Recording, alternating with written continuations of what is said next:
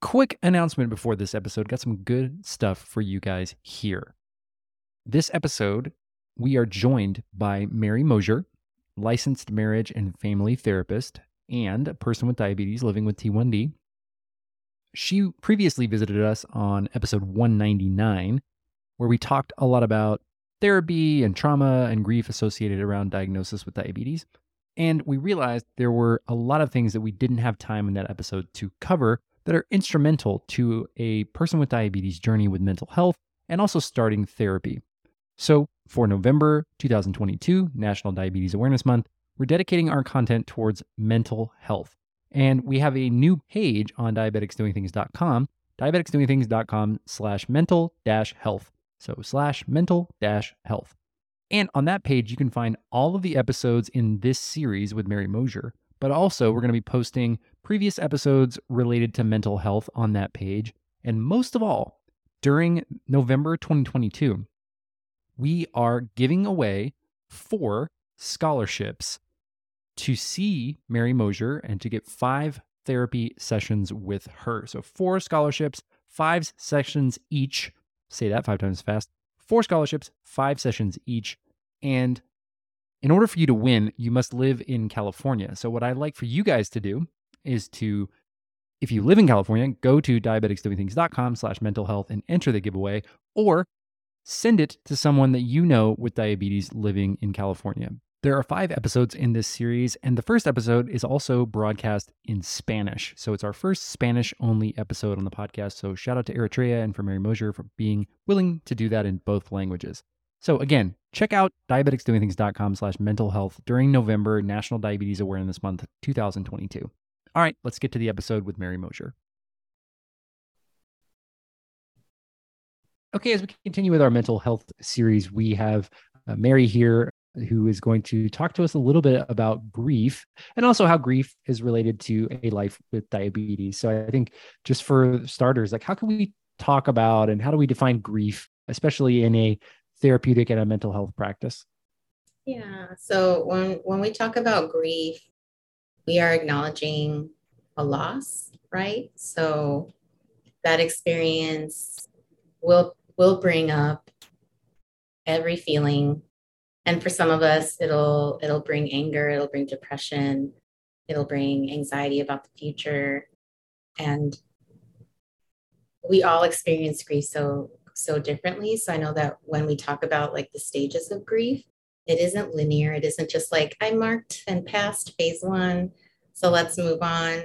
That's not how it works. It's kind of on a spectrum and it oscillates back and forth right? Where we might start in with denial and then move to anger. Then we might bargain. Then we might experience depression where like crap like i need to stop avoiding these feelings and and to a, a, a later stage is is accepting right what what that life is going to look like knowing that it's going to be different right I, I think too for me i was very fortunate in like most of the early years of my life to not have to deal with like a true major loss, especially of someone close to me. And I think losing my dad a few years ago now really was that first kind of like real discovery of like that cycle. And, you know, it's not not overcoming denial one time. It's not getting over anger one time. It's not reaching acceptance one time because it does like continue to flow and it is on a spectrum as as you mentioned. And I think that was like really my first understanding of like cycles and how they work, how they work for us as people, and not always in our control as well. So, you know, even years, and you know, they, I think the the cliche is time heals all things. Um, that's true, but not if you stay in that denial phase, right? So you can you can unfairly handicap yourself by not really addressing that grief and and and you know staying in that sort of denial phase yeah i mean we certainly want to acknowledge like sometimes for for some of for some of us the denial phase is like essential given our lived experience and it really serves especially in the survival survival mode period of the grief where we're kind of like powering through powering through because that that feels a little bit better. Not that it feels good to be in denial but that is more manageable than all the other feelings or experiences that we're having but you you are completely right. Like if we were just in denial we wouldn't be able to move through our emotions and we would be stuck and that would affect our our ability to function and engage with people and work and love our loved ones right? If we're just kind of avoiding this this change in our life right?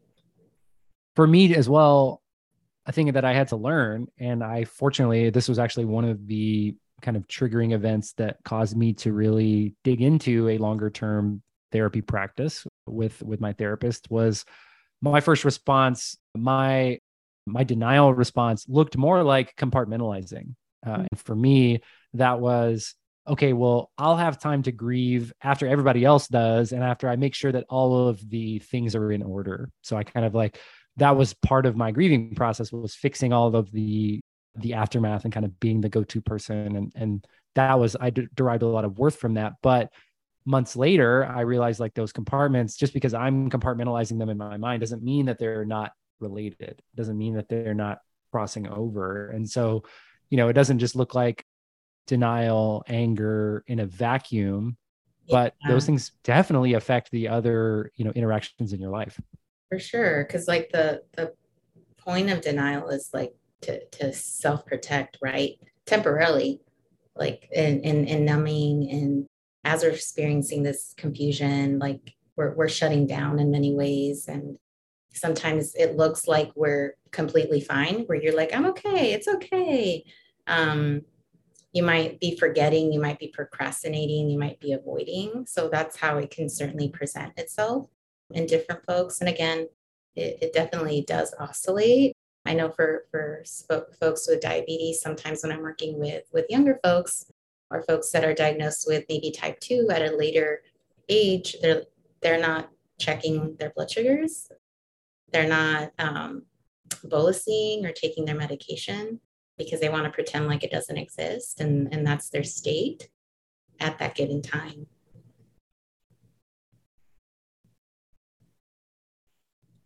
Totally, and I think recognizing, and we talked a lot about awareness, asking yourself kind of where I am in my grief cycle related to one event or another. Mm-hmm. I think for me, is this a good practice? Is like, okay, well, why am I feeling this way? And you know, what what caused me to feel this way? And really digging into like, oh well, you know, this reminded me of something that I had forgotten about, or you know, there was even a fond memory sometimes can tr- can trigger grief in someone. Sure. And I think you know, with somebody with diabetes, like obviously this is diabetes focused, and we've talked about how closely related mental health and diabetes are. Mm. There's a component of grief too. Yeah. No matter when you were diagnosed, whether that's as a very young person in your case, or you know, in your teenage years like myself, and kind of in between for Eritrea, mm-hmm. you know, there there's grief associated that that can be lifelong, and that cycle may not be very aggressive at times, but it certainly rears its head from time to time. Yeah, um, and that's absolutely true because I think, like, again, some folks will think, like, oh, the stages of grief. And that was just kind of written as a way to understand grief, not to say, like, this is the flow. And if you're not in this particular flow and doing these steps at this particular time, then something is wrong with you. It was just a way to understand grief. So it, it does for sure ebb and flow. And it is often most heavy and painful in the beginning. And then we find how to move with that grief as we're learning about ourselves, as, as we are learning to accept and to feel our feelings and to really build that self compassion. Because I know that word or like self love or self compassion gets thrown around, but we do need to kind of love on ourselves when we experience grief. And just in general, as human beings, we need a little tenderness whatever experience that we're having, but specific to grief, to be like, gosh, this is hard. How can I love on myself, nurture myself? Acknowledging that difficulty. I think yeah.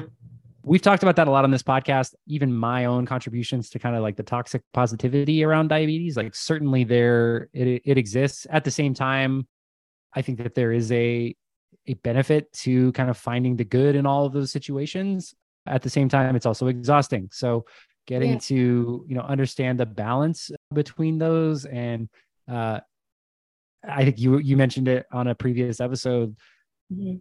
Hey, if you didn't get a good night's sleep, recognizing what you need in order to feel good in that moment, because you're acknowledging, like, oh, hey, there's going to be a difficult day ahead. Let me fill myself up with the things that nurture me. I think Mhm. that that is something that is a really, really like salient practice for somebody with diabetes because some of, you know, we talk about controlling what you can control.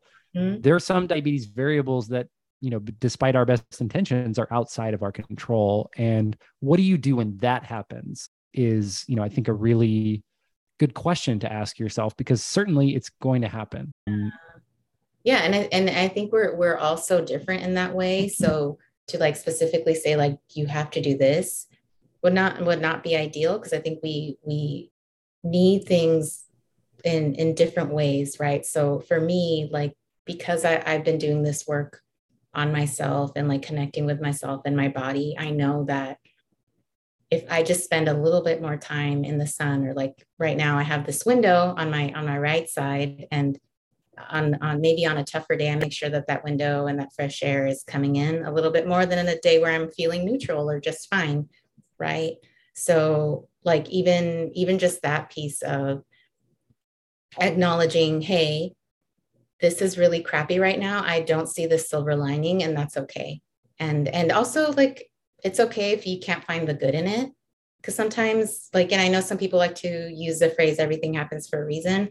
Sometimes there's no reason and that's okay too right like that we we don't necessarily have to find the, the silver lining in all the things and that's that's i think it's good to just say like yeah this this does suck but what do i have control over? What can i do despite like this incredibly high blood sugar and i'm doing all the things? How can i create ease or how can i en- enlist someone else to help me on this very tough day if we do have that resource right? So and when you're working with your patients, I mean, you mentioned for you, it's your window, sunshine, sunshine, fresh air, and, and nature, and a connectivity to that. Um, What Mhm. are some of the methods that you know you and your patients use to Yeah. address those sort of micro moments of grief? Yeah, so I, I know with a lot of folks that I work with, especially if they're needing a, a, a bit more of that like self love support, we might acknowledge that something is difficult. So someone might might say to themselves, "I know it's hard, and I'm learning to love myself through this." For someone else, it might be I'm listening to Rage Against the Machine and dancing around in my room because I'm so angry that today is just feeling so crappy. I think music playlist can be helpful. I know some folks will want to do some somatic touch based things, or maybe they're putting their hand over their heart and they're acknowledging that it's tough and that they deserve better and this is going to be a rough day. But what can I hold about me that is still good? Right? Because me not controlling my diabetes every day doesn't make me a bad diabetic or a bad person. Right. And also, who do we follow? Who do we follow on Instagram? Because sometimes, like, seeing all those happy people with, like, look at my pump, like, that can be really annoying. So, even just paying attention to the media we follow, because I know some folks with chronic illness with diabetes, they tell me that, like, it's really annoying to see people looking so happy. And I'm like, I'm sorry, don't go on my page because I'm doing something, I'm posting myself looking happy with diabetes. Follow today. me. Follow Eritrea. Yeah. Come on Yeah. over to Depression Central. Girl, yours are positive too, but just like it's okay that not every day is going to be rainbows and sunshine because it's not meant to be. We're not always meant to be happy all the time, but like, how do I take care of me? What does that look like? A longer shower, me telling my mom or asking someone for help because I don't want to pay attention to my blood sugars or the carb counting. Can my partner do it? Can my sister do it? Can my friend do it because we're going to go out to dinner?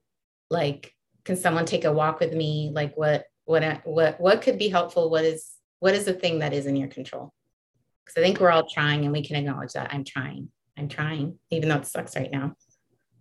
Ooh, that's such a good thing to acknowledge. Like, oh, I'm putting effort. And I Yeah. think that's sometimes for me personally, the times where I feel the lowest is where I am putting a significant amount of effort into something that I know is going to be good for me, but I'm not seeing the results yet. Or maybe the results just aren't like as cool as they would have been, you know, or, you know, they're not as straightforward or as binary as like, oh, if I do bicep curls, my arm muscles are going to look, you know, big. or whatever or look you know toned or whatever it's Yeah. more like and, you know for me like i a, a really like silent journey i was basically on for the last three years is like opening unlocking mobility in my hips which is hmm. not like a thing that you you know as a as a kid in pre-k you know wish for as like the your you know who you want to be when you grow up is like oh i want to be a person with mobile hips. And yet at the same time like it has unlocked for me like a very pain-free life that i have worked really hard for and had to celebrate minor like very minuscule gains in and Yeah. that was an interesting practice for me but you know I'm, on a rabbit trail now i want to come back to the main thing like also you don't have the things that you do for yourself to comfort yourself in those moments of grief uh, or in those moments where you're feeling low don't always have to be like super positive or like adding to your you know health or wellness or you know a quote unquote right thing to do sometimes it could just be like watching a movie or watching associating by watching a tv show or Yeah. eating a snack that that makes you feel good uh, Mhm. I know I'm kind of like a psychopath and like all the good things that I do to try to keep myself in the right frame of mind and my ability to meet the demands of my life. But I Mhm. also am a real person. So sometimes I just need a bag of Cooler Ranch Doritos while I'm at 7 Eleven. You know, you just need something to like, Yeah. you know, get a little do- dopamine hit, get something that's like, you know what, I'm going to mm-hmm. take five and address my needs as a person before I get back to, you know, whatever it was that was stressing me. Yeah, because the goal is not like I'm never going to be non judgmental again. And even like the way that we speak of it. So you like, you eat your cool ranch Doritos, right? Like it doesn't have to be like always salads, right? Or like it doesn't have to be for me, it doesn't have to be nature. I think one thing that people don't realize, even like with watching that TV show that we've seen 20 times, it is comforting. It's and and it for some folks it can be a disassociation or a distraction, but for other folks, it regulates our nervous system because we know how it starts and ends. And sometimes that's what we need to see over and over a few times, right? Or like I go to the same coffee shop because I know the people that work there and I know how this is going to start and end. So, you know, like knowing what to expect can be really comforting. well we're we're humans we thrive in a routine uh, Yeah. and that's like an important part of our you know biology so you know creating those predictable controllable kind of moments that you can depend on is really Mhm. important Definitely. Yeah. so from a patient perspective you know if you're dealing with grief or you're feeling grief and and mourning sort of your old life or your or something related to your diabetes like what's a good way to bring that up in your therapy practice if you haven't done so already or you're looking to sort of look for more help Yeah, definitely using your own language, but just like even uh, saying, you know, I I realize that I'm having a hard time with this transition from being pre-diabetic to me like and I need to process what future me is going to look like or what me in this moment is going to look like because I had this idea before we started and now my dream needs a little adjustment. It doesn't mean that that dream is going to 100% change. So we can still do the things, but the pace might look different. Right. I love the way that you frame that because a huge benefit that I had, and I've talked about it a million times, but it's it Mhm. bears repeating, is at the beginning of my t- di- diagnosis with diabetes, my care team came into the hospital room and they said, "Hey, the dreams that you have for your life are still within reach." But there was a change. There was like, as long as you take care of your diabetes and like a new, you know, this new kind of variable. And I needed to hear that because me, I'm like, I, I'm a a thinker i break things down into the steps to make them happen. Mhm. and so that then it became okay well my dreams are on the other side of this diabetes management. I want my dream, so i better apply that same you know dedication to to the diabetes management. So uh, it's it's important to remember though that like your dreams the change can be difficult and like is unfair. And i think acknowledging that as well is very just important as a person Yeah, I would agree with that because we, it is important just to say like, this is hard. This is was was not what I was expecting, and I need support in this transition.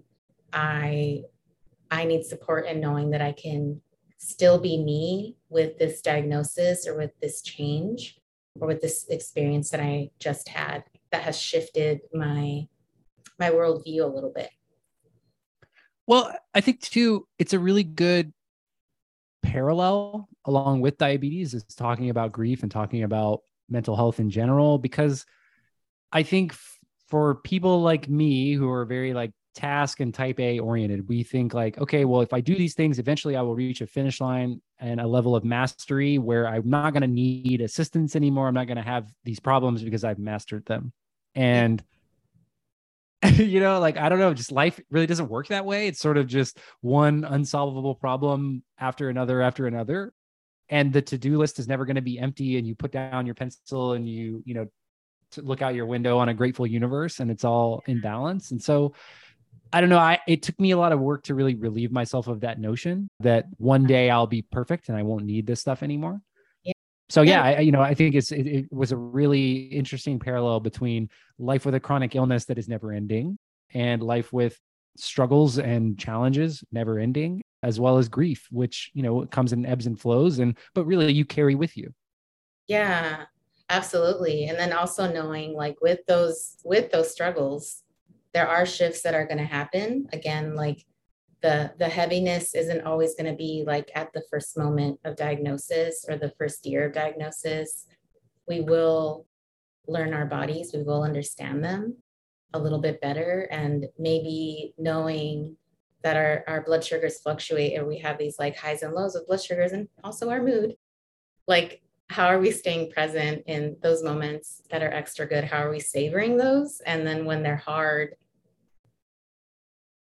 what's 1% that i can do to decrease this for just a little? Like what's the thing that i can do? I i can't take this away but what's one thing that i can add to create ease or, or comfort for me? Even if it's not something major or, or long standing just enough to kind of help me get through that day.